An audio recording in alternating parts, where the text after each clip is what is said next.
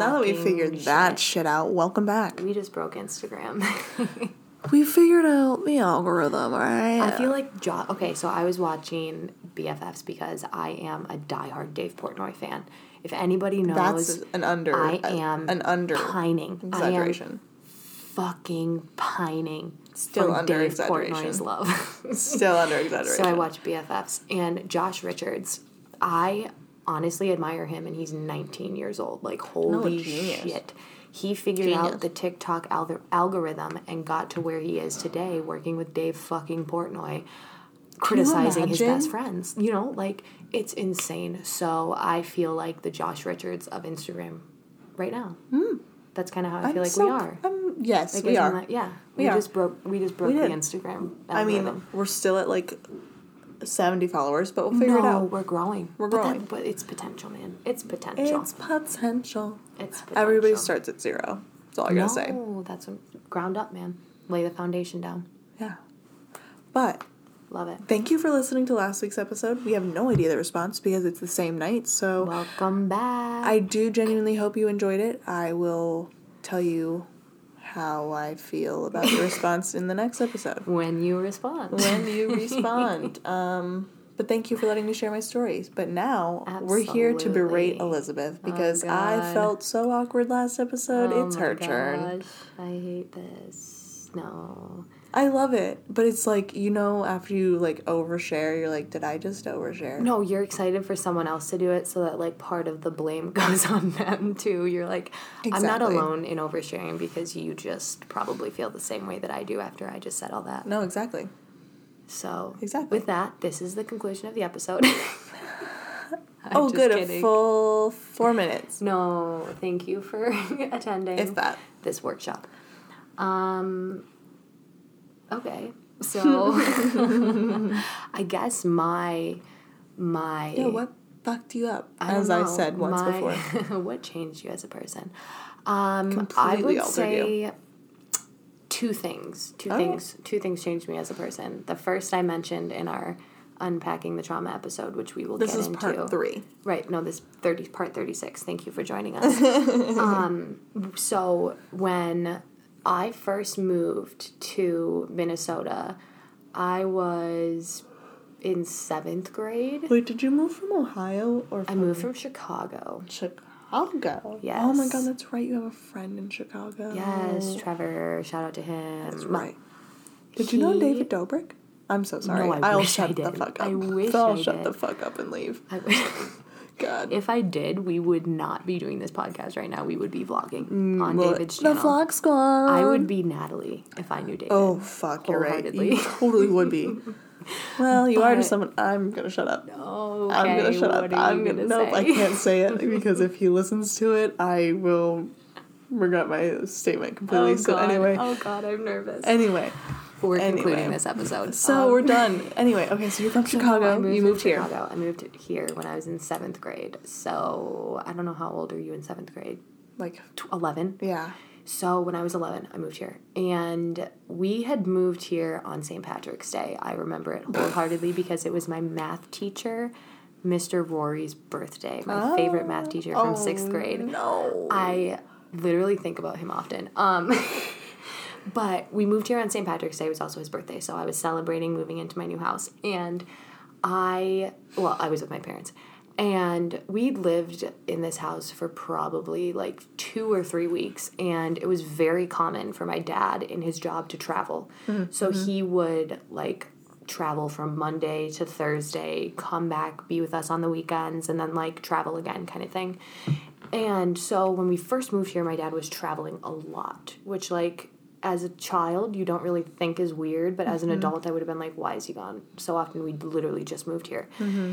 And so probably about a month after we moved here, we picked my dad up from the airport and I remember my mom was driving and I was in the back seat. Like she asked me to sit in the back seat and I was 11, so it wasn't like weird for me to sit in the front seat. Right. So we picked my dad up, and my dad got in the back seat, and I was like, I don't know what I did. I'm sorry, Amy. Did you become a taxi driver? No, right. Like this was before Uber and Lyft, so I didn't know that it was like normal for people to sit in the back seat. So it's not. Right. So we literally like pick my dad up from the airport and we drive down the like if you're familiar with the Minneapolis airport, there's like a road that Oh goes for probably like a half mile. It feels like the longest drive of your life. And then you can like pull off if you have to, if necessary. Yeah. And my mom did, which I thought was really weird because I'm like, why aren't we going home? Mm-hmm. And my dad like turned and looked at me and I knew something was wrong. Like I instantly could feel in my bones that something was wrong and I was like, what's going on? And like mind you, I have no siblings. I have like nothing where like it's common could for be this anybody shit- else, yeah. Right. Like it I don't know. When I know when it's serious and it's Mm-hmm. very serious. And my dad looked at me and he was like, Your grandma had a stroke. And I remember like immediately just dying inside. Like it was I'd never had any experience with like anybody getting sick. Mm-hmm. I'd never had any experience with somebody like dying or anything like that. So this was like, oh my Mm-hmm. gosh. world. Yeah, and we I think we we talked about it for maybe like 15 minutes. And I didn't really have a lot of questions because I was 11, so I didn't know what was really going on. I was just like, is she okay? And she was okay. So I was like, all right, like, you know, Wait, what are we going to do? dad's mom? This is my dad's mom. Okay. Yeah. So it had made sense why he was gone so much because he was down there. Uh, okay. And- I thought that, but I wanted to clarify just so I wasn't like yeah. My grandparents at this time had lived in North Carolina, so he was going down there. Represent. Sorry. No, literally, they live in they lived in Southport, which is where I plan to retire. Has my heart. Where, mm, I'm telling you, my future husband has a lot to live up to because my father is. Which is why David Portnoy is a great opportunity. that's what I'm saying. I know him and my dad would be good friends. and friends. He would support me and make me happy. Yes. Or Anyway. I'd force him to. But, um, so I to be remember okay like, with marrying a 45 year old man no, that's the, literally. could be also your I feel father. like the daddy could be your best friend. But so I remember my dad like explaining this to me, and it was just kind of like a this was going on. But obviously, my grandparents lived in North Carolina, so it wasn't like we could go see them or like mm. really be. There all the in the, know. So it wasn't like it didn't feel like it was happening because I wasn't directly involved. right. And then that. yeah, and then we went to visit them, and this was probably like my grandma had stayed in their house for like a week or two, and then she had moved into a nursing home, which was like really felt very serious because Right. as a- child you hear nursing homes and you're like she's gonna die Yeah, Like, where people go to die. right like literally and so we went down there and we visited her and it was uh, quite frankly the most Abigail is choking on her champagne. At the worst time. I'm This so sorry. too much. Oh my god.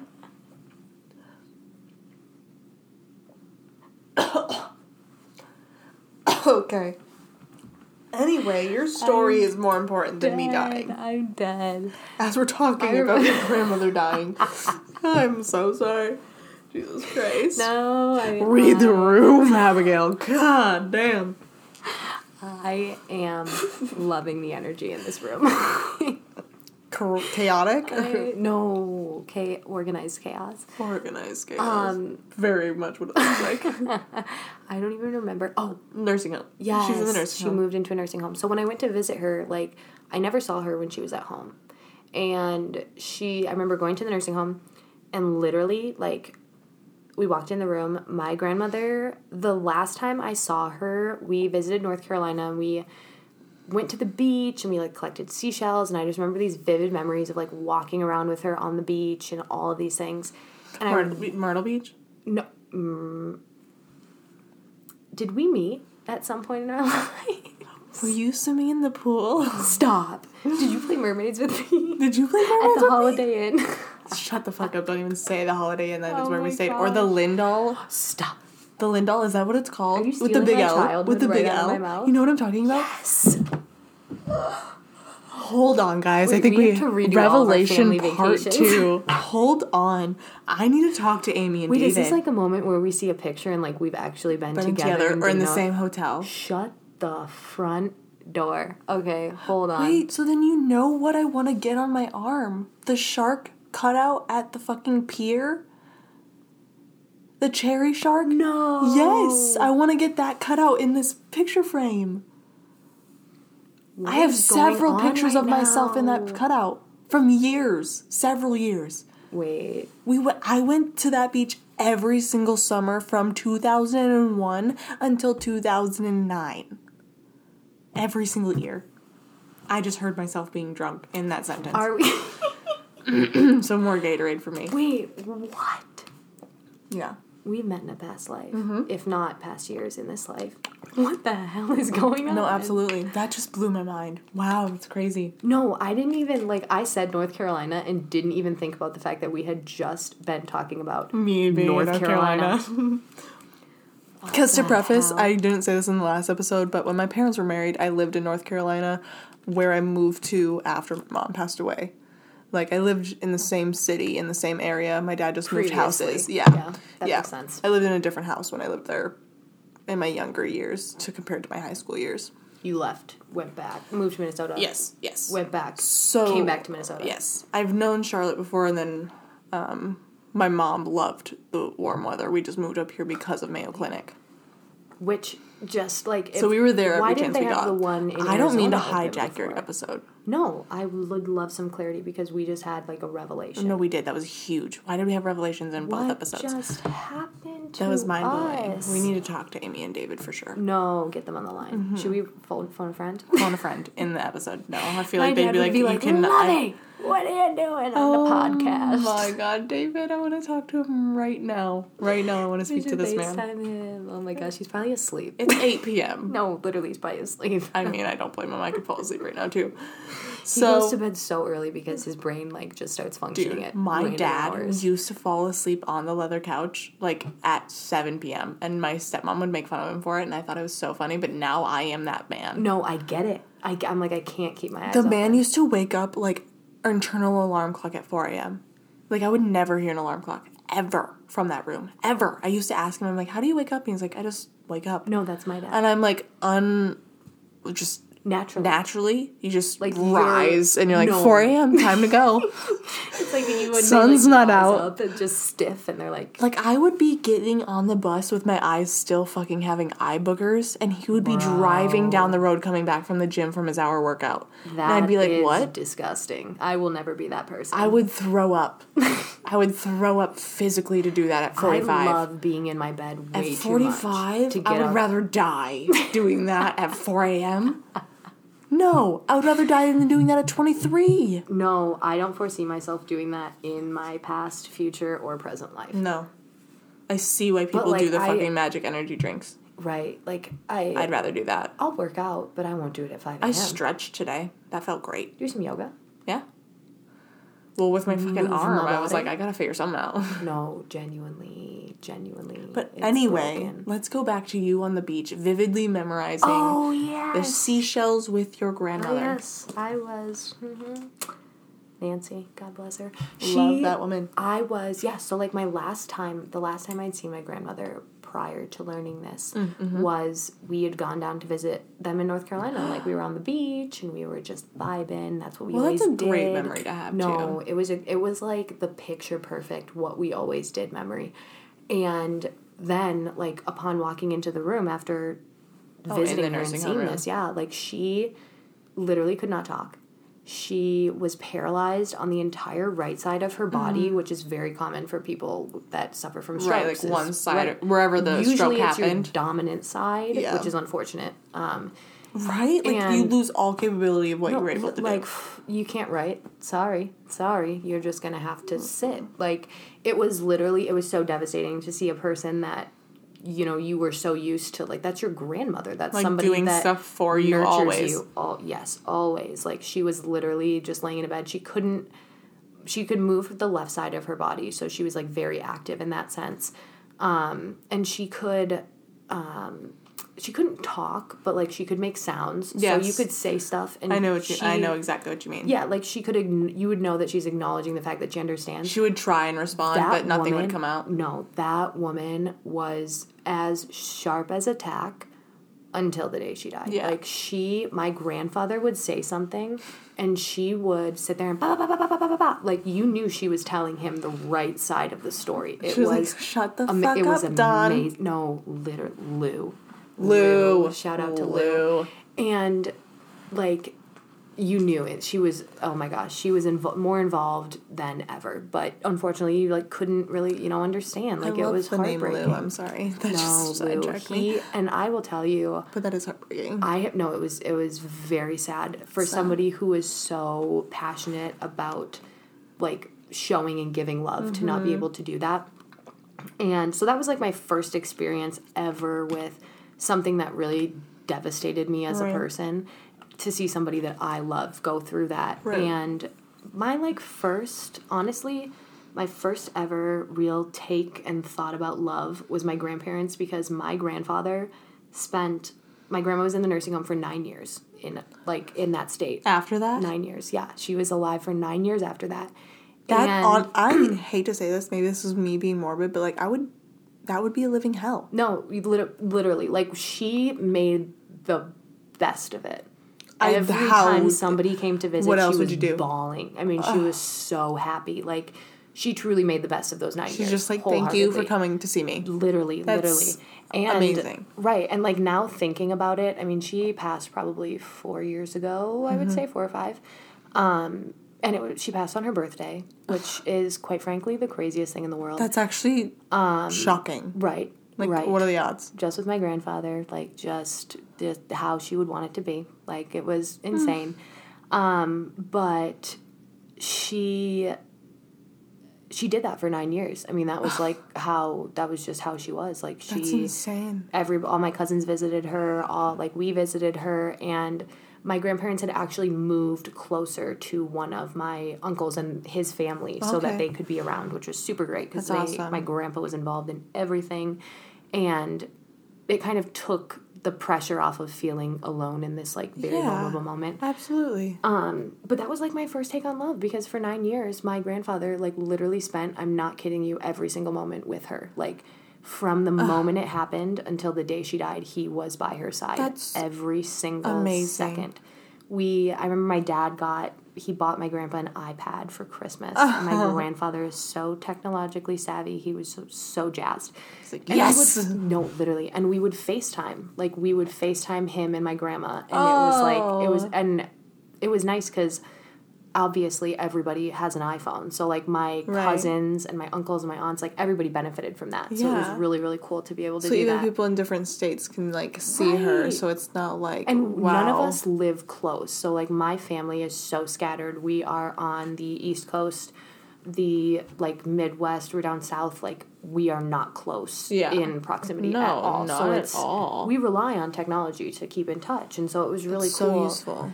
And yeah, and so um, during that nine years, my this kind of ties in because my parents had actually gotten in the motorcycle accident while my grandma was still alive. Oh my god. So my grandparents, like my, okay, so that happened in two thousand and nine, and then in two thousand and twelve, your grandma's stroke happened in 2009. yeah.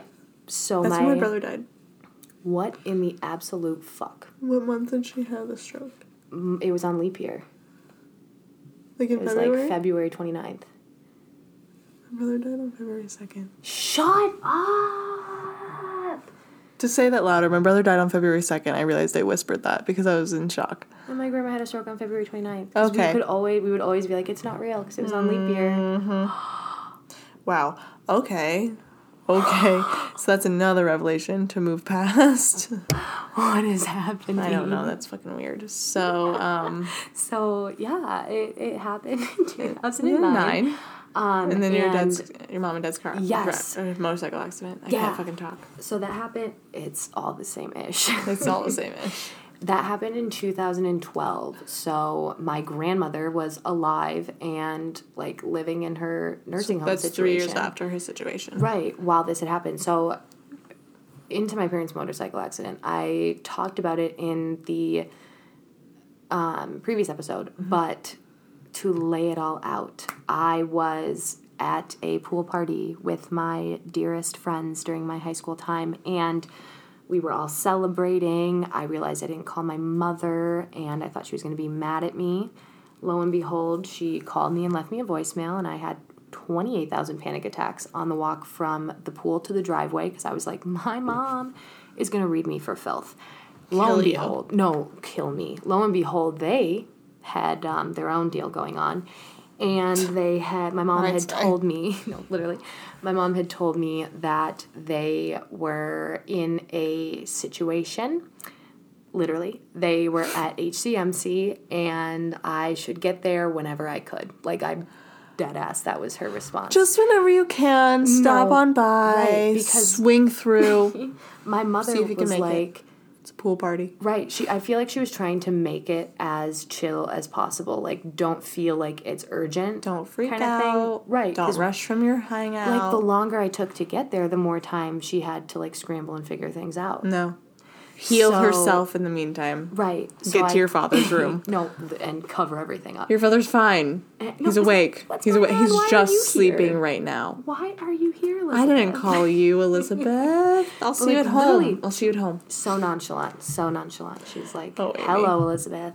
Uh, we're at HCMC. We have we have something going on. Um, get here whenever you can." And I'm like, "All right, cool."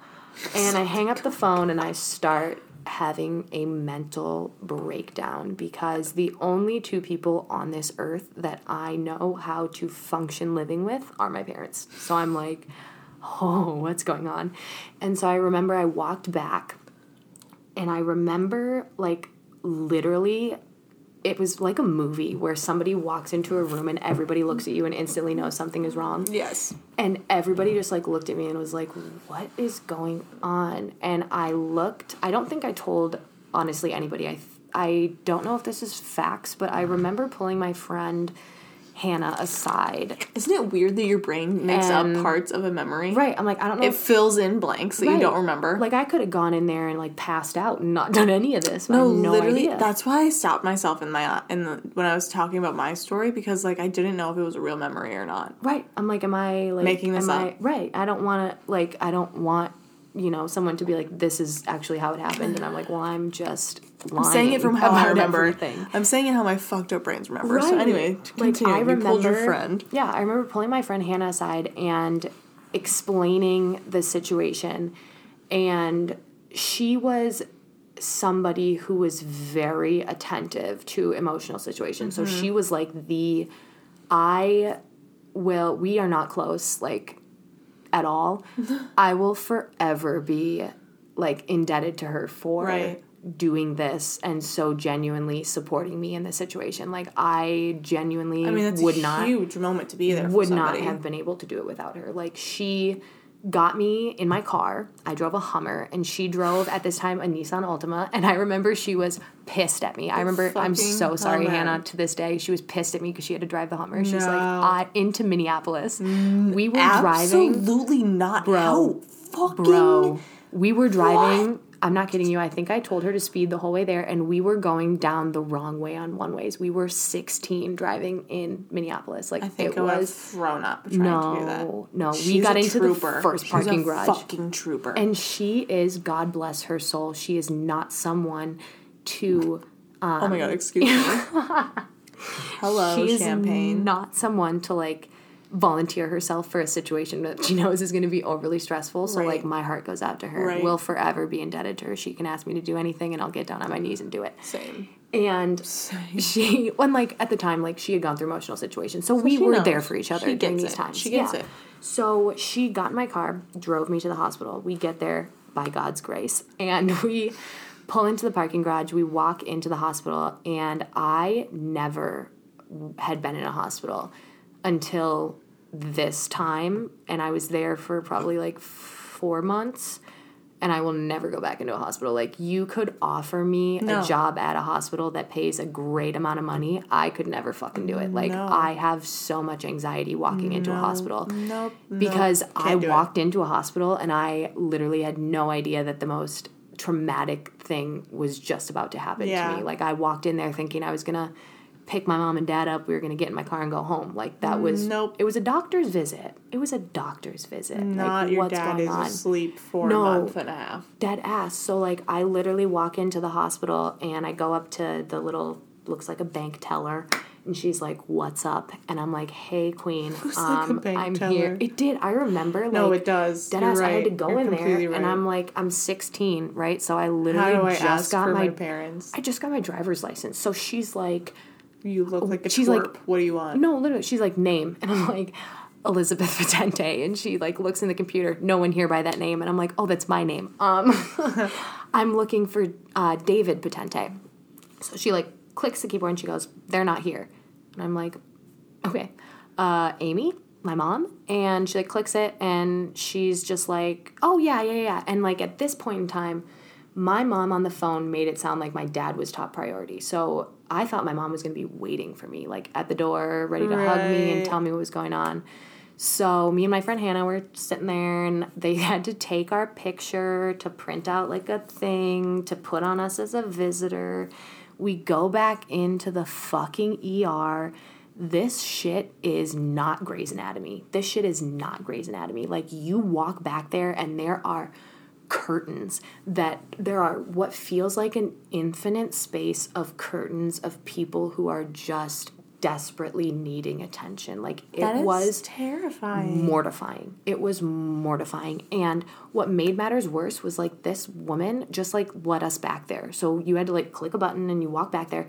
There was nobody to guide me. Like nobody was like, "Hey, here's Amy. Here's whoever." Like literally, we walked She back just there. fucking put you back there, and didn't say Amy's right here. There are nurses like walking. Are there are nurses doing kidding shit. me? They are like opening curtains, closing curtains, and I literally like What I remember fucking what? dead ass. And like I I understand like people have to do their jobs, and I mean no, No, that is discredit. her job. I That mean, is her job. No. I'm I mean saying, no discredit to job. like doctors or nurses because right. I've never been one, but this No, the not them. secretary, the secretary woman Fuck did not help me, and I remember vividly seeing like a nurse, and I just instantly was like Amy Potente, and she took me back to the room that my mom was in, and she opens the Shit, we curtain. gotta quiet down a little bit. We're too loud. Oh really? Yeah. Our son is moving a lot, he said. Oh. We probably did get a little loud. That's okay. Sorry. Sorry, everyone. We'll just get closer. we um so she like opens up the curtain and it's like literally my mom sitting in this emergency room like chair this woman mind you my parents had been driving and they were on their motorcycle i knew this before um, but they were on their motorcycle and they were looking at new houses because my parents were planning on moving to a new place and so they were looking at different houses and they got into a motorcycle accident in Delano, Minnesota. And this comes back full circle, just wait for it. So we I find this out from my mom. I find this out from my mom. I get in there and I'm like, what the hell's going on? She is in a tank top. She's got ripped ass jeans. Her entire um her entire arm was just riddled with road rash. Like she had just Oh. been scraped across the concrete Ouch. this nurse is picking rocks out of her as another nurse is like checking her ankle, checking her hips. She like Oh. literally has no feeling in her entire right leg. Like just the oh, nerves are Oh, great. completely damaged. Great. She like if you saw the I remember this is like way after, but we saw we ended up picking up my mom's helmet from the accident and oh, side if you road? saw it, no, like they Oh. had taken it in. I was like, with the because the motorcycle was totaled. Oh. So we saw they gave my it. mom her helmet, and there I like looking at my mom's helmet. I have no idea how the hell my dad's alive. Like literally no Really? idea. It the helmet you can't even see the paint. Like it's so bad. It's so my dad bad. has my brother's helmet. like it's up. it's yeah, it's gnarly bad. when It's- you look at it. disgusting. Like it is when you see somebody who's been in an accident like that, it makes you almost want to be like, why the fuck do you ride motorcycles or like Yeah. crotch rockets or anything where you're not in a car? Yeah. It's terrifying. But yeah, because like you f- get a full circle where you're like, holy shit, I've seen the downside of doing it. But like that. most of them are like not the motorcycle driver's fault. Like I don't No, know. never. Because it, wasn't your dad's fault. I'm assuming. No, they yeah they had been driving somebody and hit them. Right. They well they were driving um, on like a road that when you turned a corner it was like straight for a little bit and there was a winery that Mm. you could turn off at and this car in front of them was driving and they missed in like where you would initially stop to go into the winery so my dad was not prepared to slow down well, no. and Not he that like road. I obviously found this out when I talked to my mom. Right. Um, and she said that she remembers like they were driving, she saw the car stop and she knew based on where they were and where the car was that there was no way that No they could way. like comfortably stop. And my dad like turned to my mom and said I have to put the bike down and pushed her off into the grass. So she like he pushed her off of the road and she rolled into the grass. And my dad like laid down with the bike and like fully took it down. Yeah, which like I think I'm gonna kiss your dad no, next time I, see I'm him. telling you, I'm telling you, it's it's I am gonna give him the biggest hug whenever mom I can. and my mom remembers. Oh my god. my dad has no idea. My mom remembers it Like I don't think he would. she. right now, he was he was injured He's after got a that. few brain cells missing. He well, I'm not saying you're done. before that. I'm just saying before that, and then you had the accident. you're just a man on top of it. I'm so sorry. But no, like when you act like to think that I mean that happened probably in what five seconds. Like to think that you have the ability to make oh that decision. Oh my god. To And, like, know my- my- in that millisecond. And something else that's kind of fucked up. My mom's gonna be mad that I said this. That day that they no, she won't. that day that they went, they were leaving our house, and my mom was like, "Aren't you gonna wear your helmet?" And my dad was like, "No." And my mom looked at him dead in the eyes and said, "At least Elizabeth will have one living parent." Literally that day, literally that day, and my mom like. She's always like, I ne- I, have don't know if it happens for a reason. everywhere. No, literally. Like my mom faults herself for that probably until the day that she dies because she like tried to instill in him to wear his helmet. And like anytime I rode the, you know, bike, I always had a helmet on. I I, had had- I always- flames on my helmet. Same. I was a boss ass bitch. So I will say this: I think it is the most stupid, most fucking idiotic bullshit, motherfucking, dumb ass, fucking stupid idea that not every state makes it a law to have a helmet on. wear a helmet. Wear, Wear a, a fucking fucking helmet. helmet. Yeah. It Period. will literally save your life. Like it is a I'm not kidding you. miracle that David is alive right now. And he wasn't even wearing a fucking helmet. Like exactly. I there I cannot express to you enough. Don't ever get on a motorcycle. Without a and if you're gonna do it, please wear a goddamn helmet. At least a helmet. Like And it's, fucking closed-toed shoes. and that's the thing is it's not you. It's not ever not saying that, you know, 9 times out of 10 it is the other driver's fault. It is that person that can't see you. It is that person that stops abruptly and doesn't think about the fact Bikes that there's in the somebody on a spot. motorcycle, literally. And when you have like so much space around you, you're not like a car where you can just like tap the car in front of you and be like, "Oh, sorry." Like, no, that's your fucking body. That's your body that's tapping the car. and your body's going to take the brunt of that situation. Think about the force that you get when you stop at 45 miles an hour abruptly in a car. Dude, I think Try about- doing that on a bike. Literally, I think about rollerblading. My ass can't mm, rollerblade. no. My ass cannot rollerblade. So I this feel is a PSA to fucking pay attention while you're driving and also wear a fucking helmet if you're riding a motorcycle. And that's my TED talk. Jesus. But I'll let you finish. So your mom so, told you so my mom tells me yeah she's like this is this is the story and my mom did not well no i won't i won't i won't say that my mom did not know what was going on she was in that room out of it. right she was in that room she had not seen my dad since they got in the ambulance so she had not when So they sad. got there so scared. Yep, when they got there, they immediately separated my parents. My mom went into the emergency room because her injuries were less severe and they had He no idea what OR, happened right? with my dad. Yeah, he Okay, immediately they immediately set him up for uh, brain surgery. Like they thought he was like you know, had internal bleeding. And obviously, Well, as I'm anybody he does did. with a traumatic brain injury or head injury, you're going to get CAT scans, all that kind of stuff. So I was with my mom for probably 20 minutes. It wasn't very long. And the nurse, um, my mom kind of like pushed me to go see my dad, I think because she didn't want me to see what was going on with her. So she was kind of like, you know, go didn't go see your dad. realize how bad she her had dad no was. idea. She had no idea. And so the nurse had said, "Oh, your dad is down. I don't know wherever." It literally looked like the basement, like where they keep the, The morgue. organs. It was no dead ass the morgue. Like it was Terrifying. lower. What? It was lower level. They were like, "Go to the bottom, and you'll find a, a person that will tell you where he is." I'm not kidding you. Like that's literally what they said. So I Go discover his body, you, bitch. right. Like what? Mind Thanks to scare a sixteen year old. that ask go ask a nurse downstairs i'm like oh great i am hmm. mind you my best friend hannah at the time was there with me throughout this entire Right? experience so she's like just What the we're like arm in arm jack and jane in this shit Jack and Jane. we, we fell down a hill. go literally no we were like thelma and louise but we were crying like i remember we were both just crying The sad Thelma and Louise. we get downstairs and I like Bless me. walk bless you. I walk into I like walk downstairs and it literally looked like this long hallway just with doors. Like there was nobody. There was nobody standing there.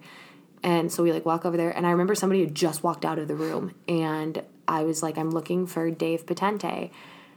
And this nurse is like, "Come on in." And when I tell you, if I could go back in time and punch this nurse in the face, I would because I walked into this room and my father is chained to the bed, like has his both of his wrists like handcuffed to the bed, both of his ankles handcuffed to the bed. He is his eyes are as wide as I've ever seen them and he is screaming, screaming.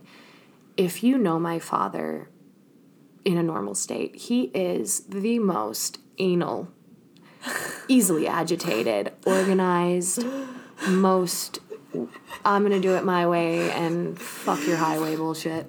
He is dedicated. This man was not okay. Like he was he was screaming and to make matters worse, I remember as soon as I walked in there like when I walked in, I could hear him screaming, and he was screaming Peter, which is his brother's name, his youngest brother.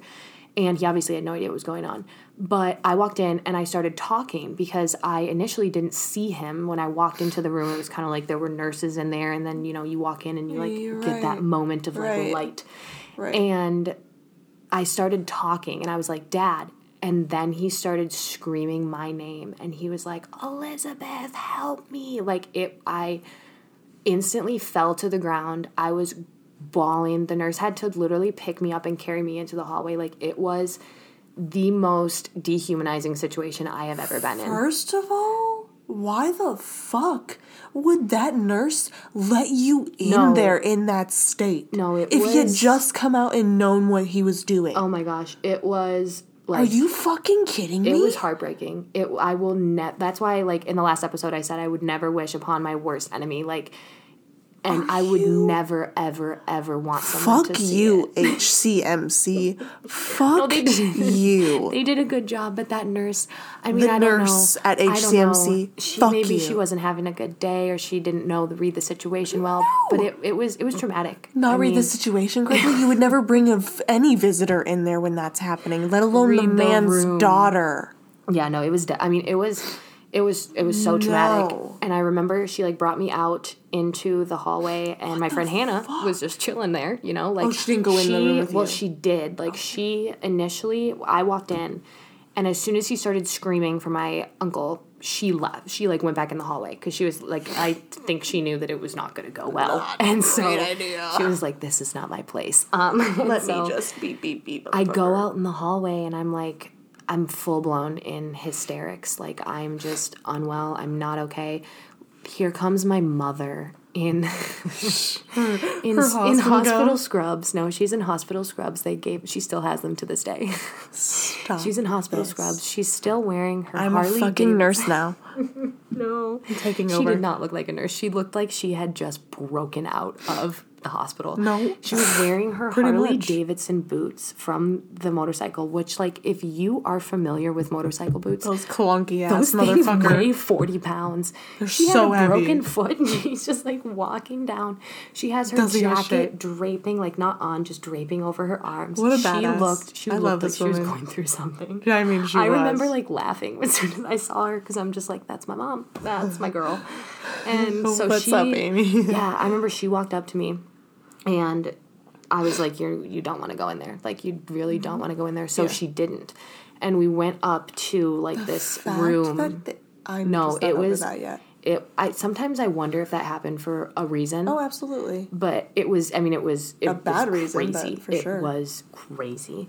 But um so the nurses were kind of like you know, we got to kind of figure out what's going on with him. Like he's got a lot of um, brain bleeding, and when somebody has a lot of brain bleeding, it affects different parts of their brain, so they're not themselves. Like I mean, at all. obviously. That's why people bitch. go into freaking episodes like that. no, that's why they go into brain injuries speaking English and come out speaking Chinese like mm-hmm. dead ass. It just mm-hmm. totally affects your brain in a totally different way.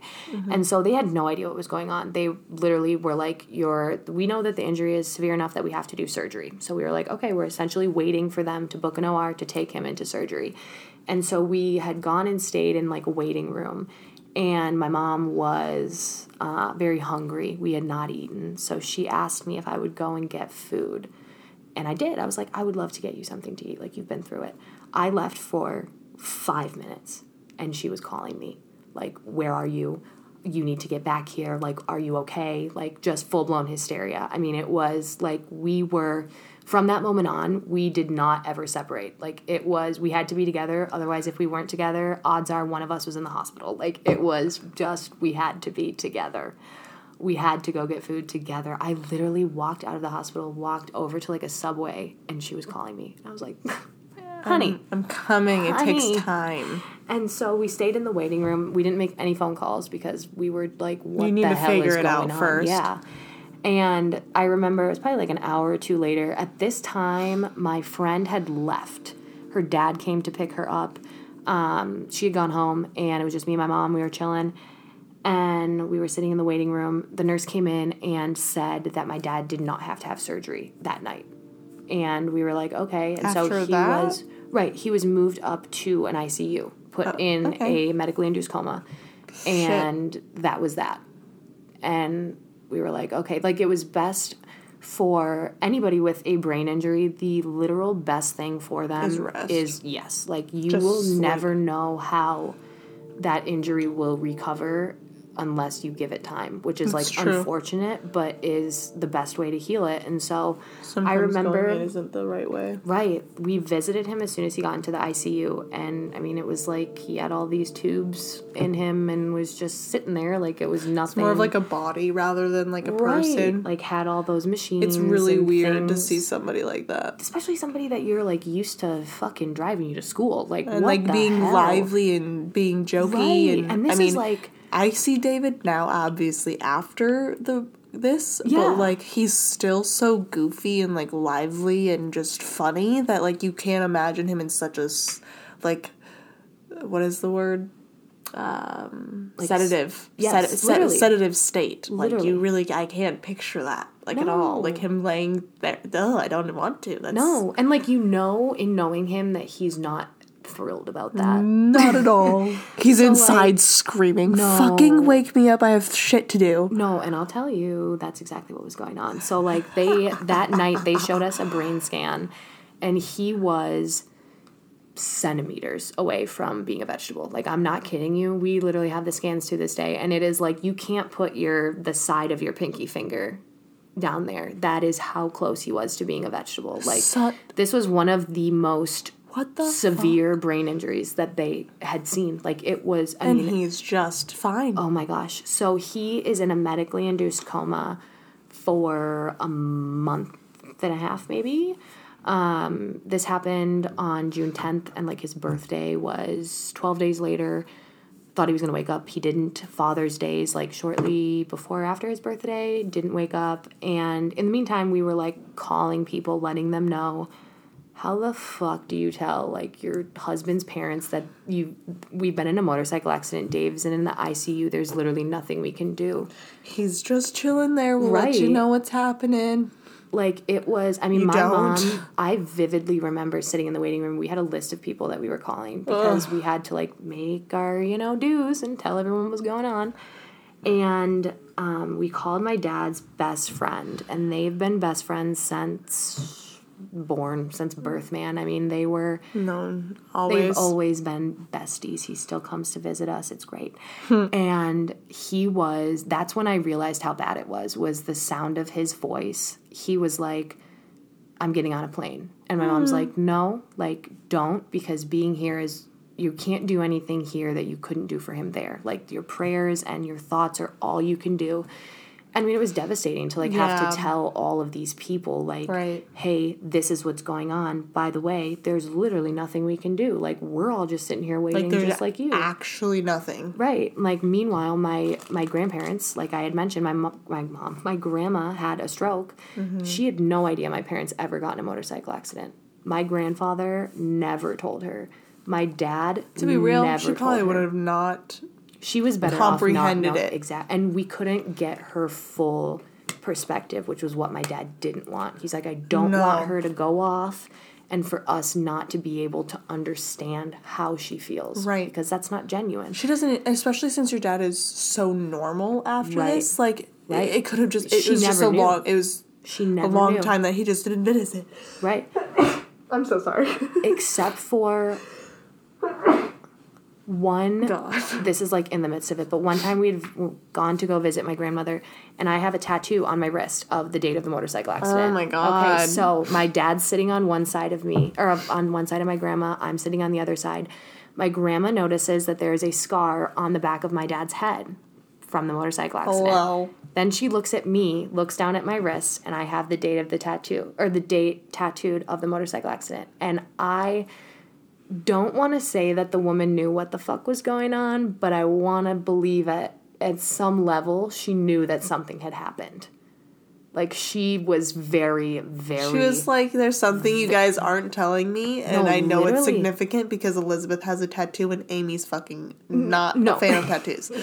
no, I remember she like pointed, and I'm like, Nancy, let's just keep this between us, Queen. Let's roll it over, Nancy. so literally so um that was just like i don't know this whole thing That's just crazy my grandma Well, never knew about obviously it she knows now. but right i speak to her about it all the time David, your she- secrets out. she um so yeah so my dad was in a coma for a month and a half and we made all these phone calls and they woke him up every single day like they would try to wake him up every single day Because it was medically induced. That's right. right so like the only way for them to know if he was getting better was for them to try to wake him up Right. this man hmm, i could have i could have wrote this story for all the doctors.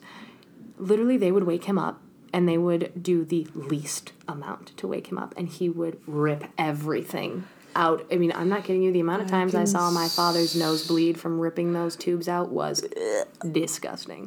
But he did it ripped his throat tube out ripped everything out. Oh, like he was intubated he was full-blown intubated took it out Do you know how many times people do that? Right. I mean, it doesn't do anything bad. like, it just no. raws your throat. And the doctors are like, Raw "Oh my god, it. he's so agitated," and I'm like, "No, this is literally his personality." He's just you're controlling him, and that's not okay. and yeah, and like the doctors would come in every single day while they would like let him out of the sedation a little bit. They would do these little tests where they would be like, he would still be asleep and he would still be chilling there with his eyes closed.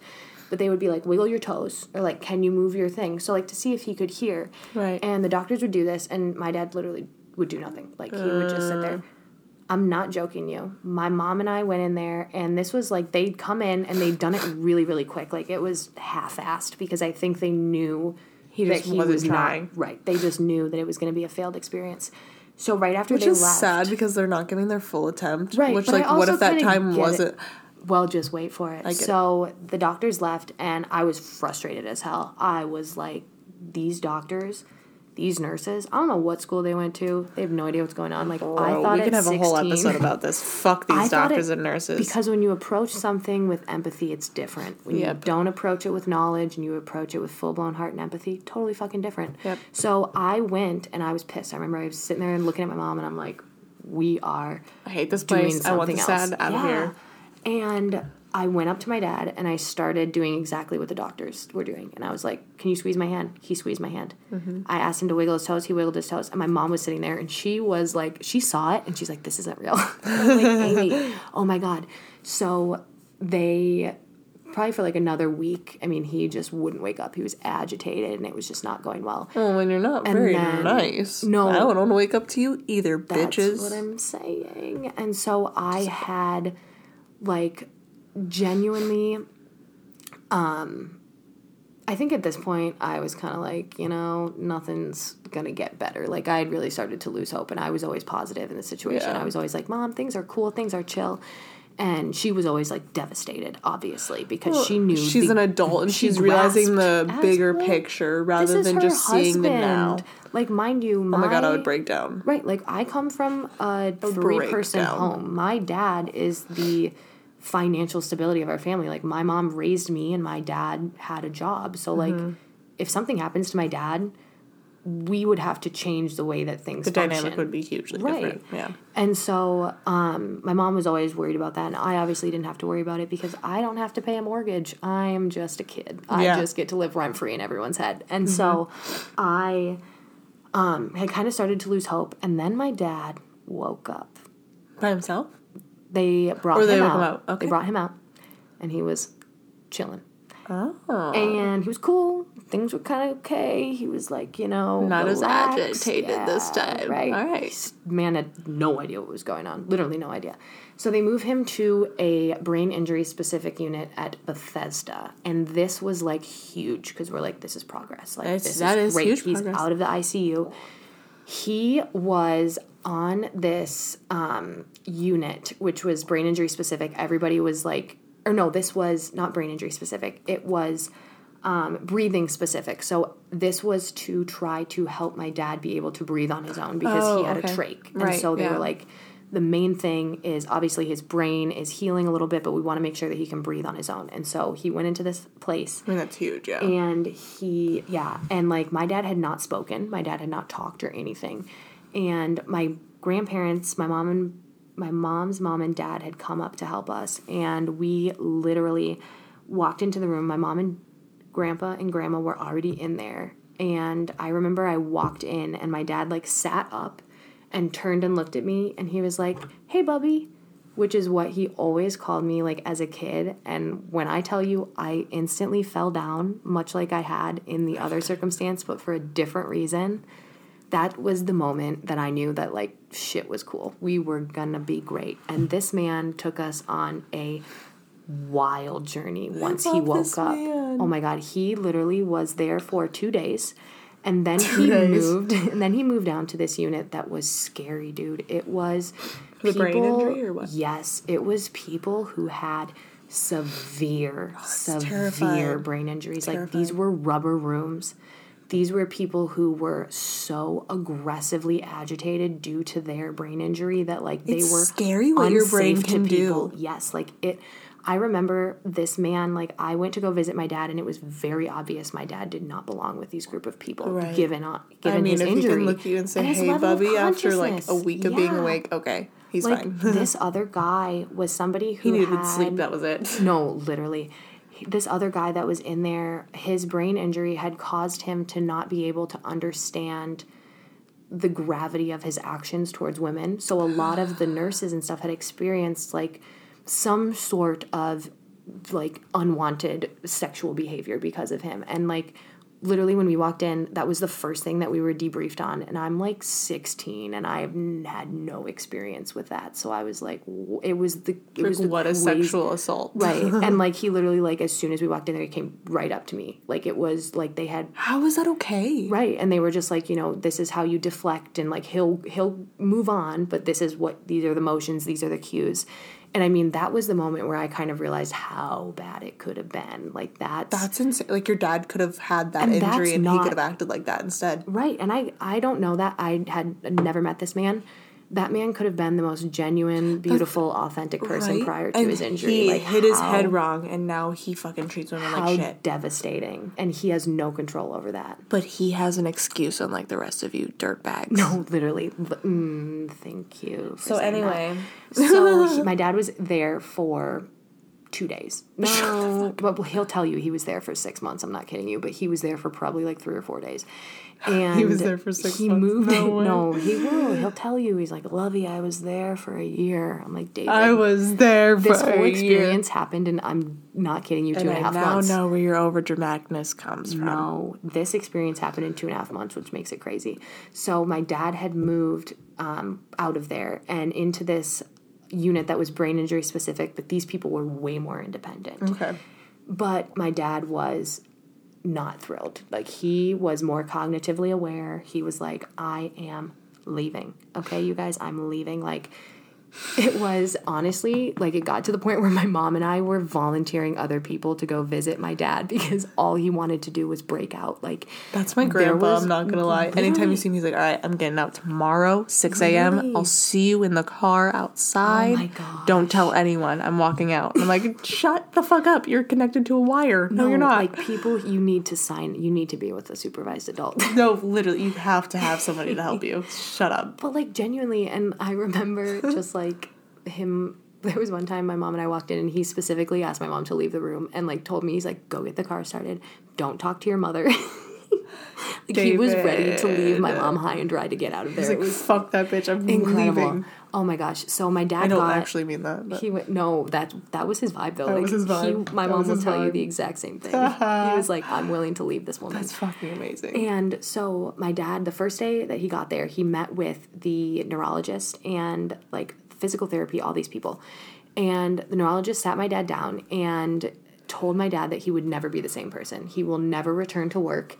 He will never be able to do the things that he used to do. Like literally just read this man for filth. And my dad looked at the doctor and said, "Fuck you. Like I'm not I'm not sugarcoating it." He looked at him and said, "Fuck you. You have no idea who I am." So my dad started physical therapy the next My day. mouth is wide open on the no, floor. he started physical therapy the next day, and I showed up there to support him. And this man had to pick out um, situations in a kitchen that were cautious. So this was like drawers that were open, knives left. This man failed. Like he full. This man has succeeded in everything in life. He He was pissed, It was wasn't he? embarrassing how was bad pissed. it was. It was. He missed everything. Like he had to put all of these things on like a list or whatever. It failed miserably. I'm not kidding That you. This poor man, no, it was quite frankly. my like, mom and I were like, "Ah, oh my up." god. He had to put all of these. You know that game where you have to like put the shapes in there in a certain amount of time before it like pops up.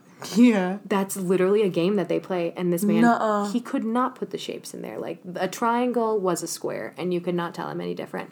So this So man he obviously needed some help. this man was stripped of his masculinity. Like he went back and he was not okay. That's a hard thing to swallow. Right. Like he is To feel not- like your brain is still fine, but it's obviously used- not. Right. He's not used to being defeated. Like this man lives and breathes success. So he was devastated. And then he had another conversation with the doctors that once again told him that he was never going to be the same. Like my dad had worked Right, himself up in his career. He was doing well and he was told like BT dubs you're never going to be able to do that again. And my Fuck dad that. was like cool. So he goes to this physical therapy session. My mom and I show up to support him once again. This man passes with flying colors. And this is like two or three days later after the previous one, right? So he passes with flying colors. He finds mistakes that they didn't even know were there. He passes all of his tests with flying colors. This man's on the treadmill. He is dancing. Like he is full blown dancing on the treadmill. Is My mother's in the corner. No, it was a different man.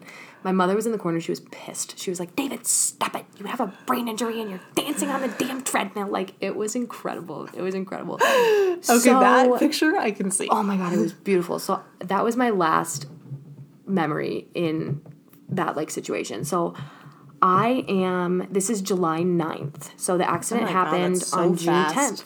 So this is July 9th. So it's less than a month, It's bro. a less than a month. So yeah, holy shit. So I during this time was nannying for my neighbors across the street. Okay. And I like when this the accident first happened, I wasn't doing it. But then as he had gotten better, I'd like started feeling more comfortable not going to visit him, knowing he was doing so well and having this job. And Right. so my they were very close with my family, good family friends. Shout out to the Andersons. Morgan, if you're listening, I love you. She literally we were downstairs watching a movie and her little brother went upstairs, the doorbell rang, and like we didn't plan on having anybody come over. So we I was like, okay, like maybe one of their neighborhood friends came over.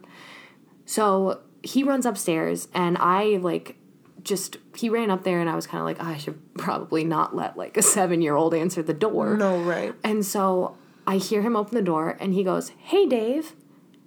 And I'm like, How many other Daves do we know? And dead ass, there's my father, like standing in the door. And he's like, Him and my mom are standing there. And I'm not kidding you, my first thought was, I cannot believe my father convinced my mother to break him out of the hospital. I was like, Oh my God, No. she broke. Genuinely. And That's my first thought as you were saying that. Right. I'm like, I can't believe she caved. So he was home. Like he literally was out of the hospital. He was home. July 9th of 2012 was my parents' like 20th wedding anniversary or something. Like he literally came home on the day of my parents' wedding anniversary. Which is nuts. I mean, happy anniversary, Like think about how many like and that was our thing. Like That's we sat there insane. important holidays, we were like his birthday he's going to get better. Like Father's Day he's going to get better. Like he came home on their wedding anniversary. which is kind of cool cuz like I have the date tattooed and we always celebrate like it's weird. We celebrate the motorcycle accident day as like our every day is a gift. And then when we celebrate my parents' wedding anniversary, it's like the day my dad came home, yeah. which is kind so of cool. crazy. Yeah. I love that.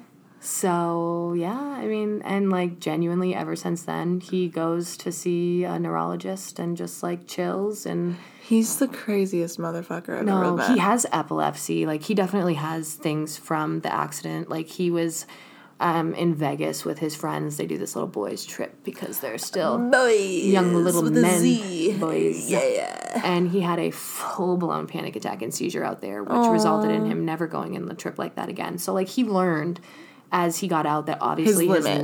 life yes, like his he does not drink as much as he used to anymore. Like he literally Oh, that totally alters your brain and me and him are we are a duo because we both drink like two beers and we are three sheets to the wind. Like we are not I okay feel that. but he does have his limitations like he definitely um he's so emotional he's so emotional like after the I motorcycle bet, accident bro. that father's day the fault in our stars came out the movie and i took him to see it and this You're a man monster. that ripped me apart.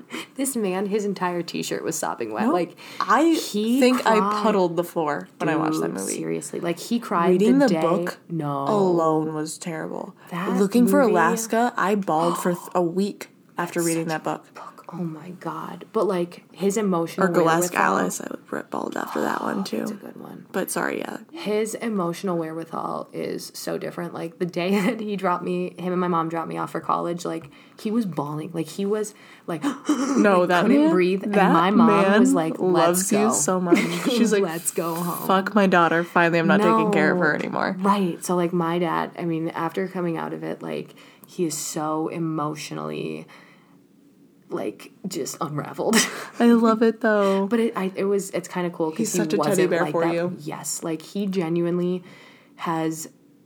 There's, there's. I remember when he went to go see his first neurology appointment, actually in Mayo in Rochester. That's where he was going, and this guy's name was Mm-hmm. Dr. Brown, and he was. I hope he's doing well. I haven't seen him in forever, but he was a character. Oh my god, he literally reminded me of Steve Harvey, like in a doctor form. I was- love that it was, man. he was so just like comedically safe. I love that. And we went down for like his appointment, or my dad went down, and he like came back, and his neurologist had nicknamed him Nine Day Dave, which was how long he was in that like um, rehabilitation center Shut where he did that. Fuck up. And he told my dad, he's like, I have no idea. Like, I have no idea how you survived. There is no medical, like, you're a medical miracle. Like, you are genuinely a medical miracle. The fact that you can live and breathe and walk and talk the exact same you could the exact same way that you could before.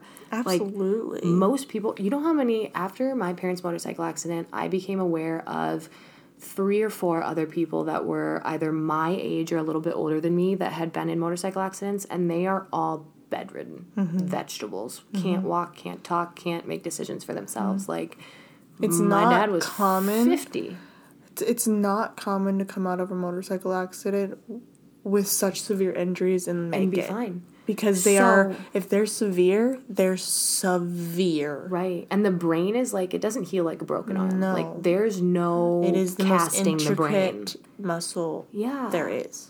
And so um, I had mentioned this motorcycle accident happened in Delano. So uh, two years after, my parents actually bought Oh, a built a house that is less than a mile away from the motorcycle accident. And something really cool that if you guys don't believe in like spiritual shit, this is just going to change your mind. So my This dad just gonna change when we moved into our brand new house our house was broken into and they stole like our garage door openers or something because that's all that was in the house and so my dad Oh, so before you guys even moved in. before we moved in like What the fuck is the point? they think it was the movers because they knew that, that they were in there and that kind of thing or like the people that and they're like, if we take these, then we can break in and steal their stuff later. I feel right, that. Okay. right. and like my dad was Sly like little fucks. thank God he's so anal because he's like everything's being delivered the day that I walk into the house and I'm living there. like he mm-hmm. was organized. So Smart man. our house it was broken into, and so my dad had to call the police. And so this sheriff comes out there, and he's like, my dad's explaining the situation. And somehow they get to talking, and all of a sudden, my dad like brings up how they were in a motorcycle accident that was like near the house Oh my god. this sheriff dead ass looks at him and he's like wait out on I, I don't know if it's county road 93 or whatever and my dad's like yeah and this guy pulls up his sleeve and he has a full-blown burn mark from holding my dad down on the concrete because my dad being the agitated sob that he is was screaming trying to get up like calling for my oh, mom So like he hit the ground. He was already fucked up. Oh yeah, like he was on the ground, and mind you, this this day was You one of the think that he, hottest like, days in knocked Minnesota. out. No, You know what I mean? He was. My mom said the only word he knew was fuck. like that was the only word. And that's why me and, David get along. No, and like prior to this, never heard the man say that. Like That's it was just funny. And so this officer was like pulled out, like had a scar from holding my dad That's down. wild. Like my dad was like, "Oh my god, like wow." And the officer looked at my dad and was like, "We as you know, police officers, nurses, all that kind of stuff, you never really get to see the outcome. You know, you're always there for the initial call and you get like I bet you he thought he was fucking dead. No, he literally looked at my dad and he's like, "I cannot believe you are still alive." And he saw him like fresh. He was the first responder on the like scene. Like he saw him like First in the person on the worst scene. of the worst. Like he hadn't been cleaned up yet. there was this asphalt happened- everywhere. They got there like six or seven minutes after it happened. That is insane. So, I know, I like, don't want to see the comes- image that's in that guy's brain. no, but like it comes full circle. And my Yeah, dad, that's insane that that happened. That Right. he's the same cop. and he told my dad, he's like, my wife and I, like, we talk. Like that's a case where you like talk about it, you know. Oh, absolutely. It's kind of like where that happened to you, and you're like, oh my god. I wonder what the person who was driving that car thinks about. Well, so my parents initially, obviously, in any given situation like that, they uh, want you to pursue like a lawsuit because I mean, he could have died. right Was but almost dead. Nine times out of ten, you don't win lawsuits in motorcycle accidents Right. like that because It's a risky not drive. like right. It's not like they you know t-boned you or anything like Right. that. So my parents weren't necessary. I my parents were. So thankful to be alive. My dad did not ever really consider doing anything like that. Honestly, that. at that point, I wouldn't either. Um, like, I got my life. I don't need a thousand dollars. Right, but the people live in Delano. So like I mean it's all full circle. Like it's all it's crazy. It's That's crazy. insane. It's crazy. They were That's an, they were an older couple. They were in their 70s or 80s. So it was like yeah, it wasn't like some So reckless it's not like teenagers. they were like being stupid, don't know how to Right. drive. They just were Right. old and literally probably don't know how to drive anymore. right. Right. That's sad. yeah. I mean they stopped and everything. Like it wasn't like a A hit and run or you know, anything. yeah. I mean they were as respectful I just mean like what? How would they like live? Like how do you live your day to day life? Like my coworker just got hit by a car in River Hills Mall parking lot, Oh my gosh. and they drove off. They didn't even get out and see if she was okay. Okay. That's Mankato for you. No. But like that's what I mean. But like some you people could don't expe- have ex- the, the emotional decency. capacity to be like, oh Like that you could have killed somebody and you just Right. Like, what if that was somebody walking their child or something, you know? But yeah, I don't know, man. Crazy life. Crazy, That's crazy life. insane that that all comes so full circle. Like the people that caused the accident live in Delano. The cop lives in Delano, or it came First to your man on the house. scene. Like Right. that's insane to That's me. why I think everything, like, it, it happens for a reason. And you may not know The exactly that reason, but like, literally. I went through all of that shit in the last episode to be here today to hopefully help someone that listened to that episode and you for Yeah. the same.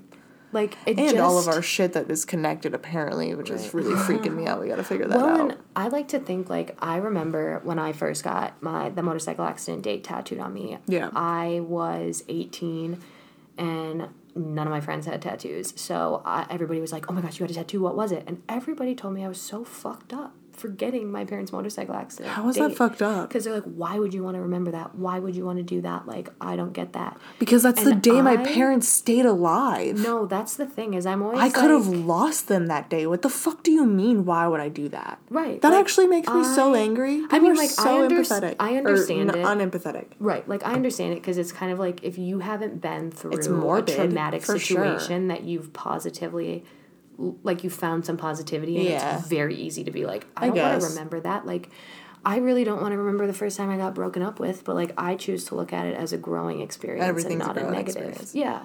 I Even though at the time about things, I would have still. buried my middle school ex boyfriend alive, I I actually never dated anyone in middle school. I didn't so- either.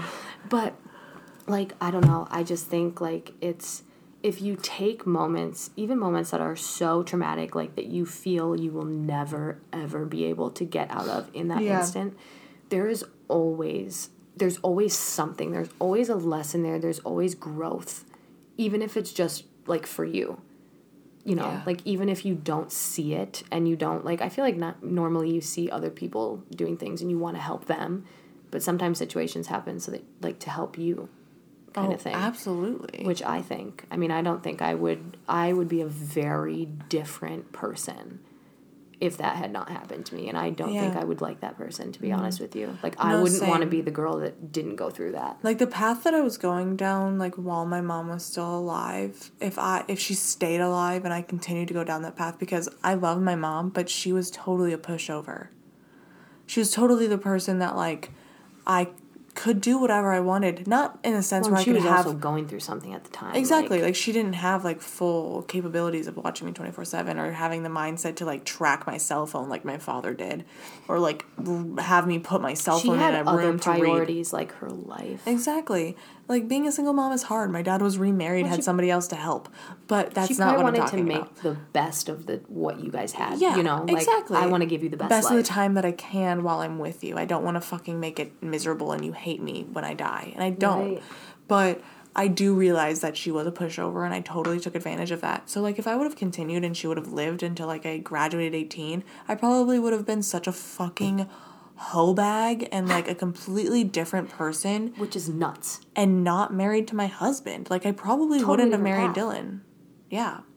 Which like I would not have a child right now. almost Actually, I can't promise that. I probably was a hoe bag and probably had a child earlier. maybe, but we don't know with whom. No, Exactly.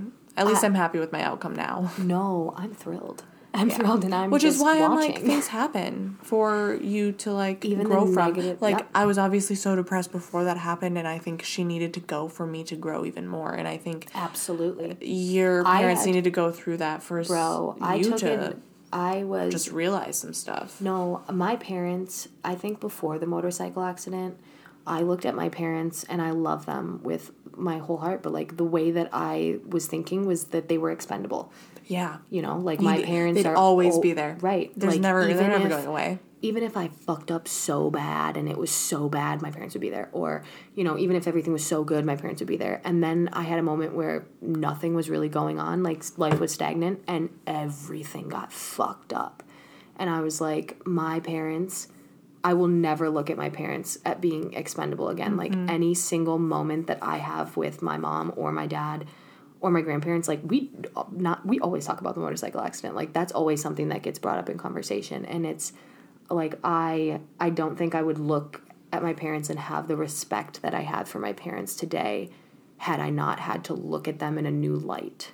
Well, it's such a rare moment that you get to see your parents struggling, Vulnerable. and, and and vulnerable in that light because they don't. I mean, I mean, I do it now with Warren. He's only seven months old. I pretend like everything's fine, even if I'm having a bad day. Absolutely. it's just what you do. You don't want your child to see you upset, mm-hmm. so you put on a front and deal with it in closed doors. But things like this happen where you're illness or you're injured and you can't cover up what's actually You need happening. help. You And I can't cover up how yeah. bad you are. And I think my parents yeah. needed that was also to realize like I'm not just going through the motions. Like I I have a, like I can help them kind of thing. Like I feel like my parents were always like let me let me help you, let me do this for you, let me do all these things for you. And then in that moment it was like my parents like They my need- mom was needed you. lost. My mom was Oh my god, I can only lost imagine how she felt. she was and she was like raising me and like taking care of a house with a broken arm and like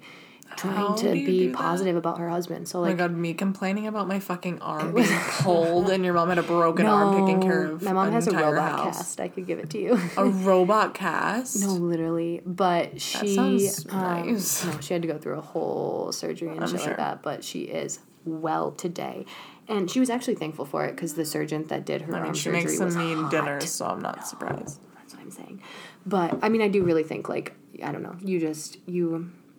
I don't know, man. Things happen for you, not to you, as we were saying No, before literally. this episode. Like, if Or I was- that- both episodes. Right. I think before the accident, had I not become this person that I am or was after it, I would have totally taken that mindset of like, pity me, I'm the girl that's parents almost died, and like all of this shit. And you know, I never was the same since then because my parents almost died. You know. Yeah. Like Whereas that, I- I'm I'm this way because of this. I'm a victim. Mm-hmm. I'm doing this because of this. And if you th- and if you have that mindset, it's so bad. Like Dude, we should do an episode on victim mentality. I uh, next one we'll talk about Should we do it. it after this? yeah, because honestly, I can talk But about true, it for like, days because yeah. it, it it's something that I totally had to like realize and grow out of because I think you know what I'll save this because we'll we'll talk about it in the next but that's episode. this that was beautiful. Like But- things don't happen to you; they happen, happen for, you. and that's even, just bringing back another statement from a previous episode. But right, and like does. even these things that we have been through that have been like it's they both traumatic. sucked. Oh my god! I would never want anybody to see their mother in the way that I've seen my fa- mother, and I don't want anybody to see the way they you saw your father in that way at all. Right. Like even my worst enemy, I would never wish that on somebody. Right. In either scenario. right. Like I just it's it changes the way that you perceive people and just ev- just everything. It makes you think Yeah. so much deeper. And it's crazy if you choose to. You If have you to, choose to. And it's crazy to think like, I mean, everybody has these stories to them. Everybody Right. has something that has happened to them or, or is currently happening to them that is changing their life or has changed their life in a Mm-hmm. way that they even react know that way. And yeah, Some people don't even some people it. don't even realize that Or they have anxiety or depression like i mean or choose to not acknowledge it and i mean i know that there's a depression disorder where you can acknowledge that you have depression but ignore that you have depression in a sense does that make sense like gaslighting yourself. yeah in a sense like, like you you're completely dissociating, but you still- dissociate from your depression and you continue life but you're still so fucking sad that you're not like happy. Does that make sense I Yeah. think I have that. I have it. That's why I'm talking about it. I'm I have it. I, just I, read me for Phil? I read myself. Okay, we're Phil. gonna do some research. Yeah. So, but thank you guys for listening to our um, Six and a half hour long. Both of them, they really go cohesi- cohesively together because we recorded them back to back. yeah, it's Um, now nine twelve. But I mean, I felt like it was a good conversation. We learned a lot about each other. We did. Um, I want to hear from you guys. And Share your stories. Tell us. You don't have to be so detailed, No. but But feel free to, because obviously we are. Yeah, we were open books for sure. I don't know. I hope that this helps somebody out there, and um, I look forward to talking about victim mentality next. I look forward to talking about me talking to my brother when I was little. Wait, we have to unpack that. We have to unpack Oh my that. God, we, we have, have to do a whole that. spiritual episode as well. We have great ideas. We have great things There's a coming. lot to come. There, we didn't We're even talk manifesting abundance. not even that we didn't even talk about the abundance that's literally in our laps currently but we don't need to that's just just keep your eyes peeled guys we have Mm-hmm. so many things that are exciting coming coming Um, this episode is so, way. this is episode is so long, and we just are so grateful for you guys. Um, We love you guys so much. Wow. Thank you for sharing your story. I really enjoyed listening to that. And I you. honestly think I will go up to David and give him a hug as soon Oh as my- I see no, him. same. I miss him. I might drive to see him right now. Can I come with you? No, literally. Okay, deal. Well, guys, pizza. have a great. I think we're posting this the following Monday after um, my story. So Have a great week have a great next week. and keep your eyes peeled because big things are coming. Big things are coming. We can't wait to see you guys next week. And stay a little bit codependent. Always love you.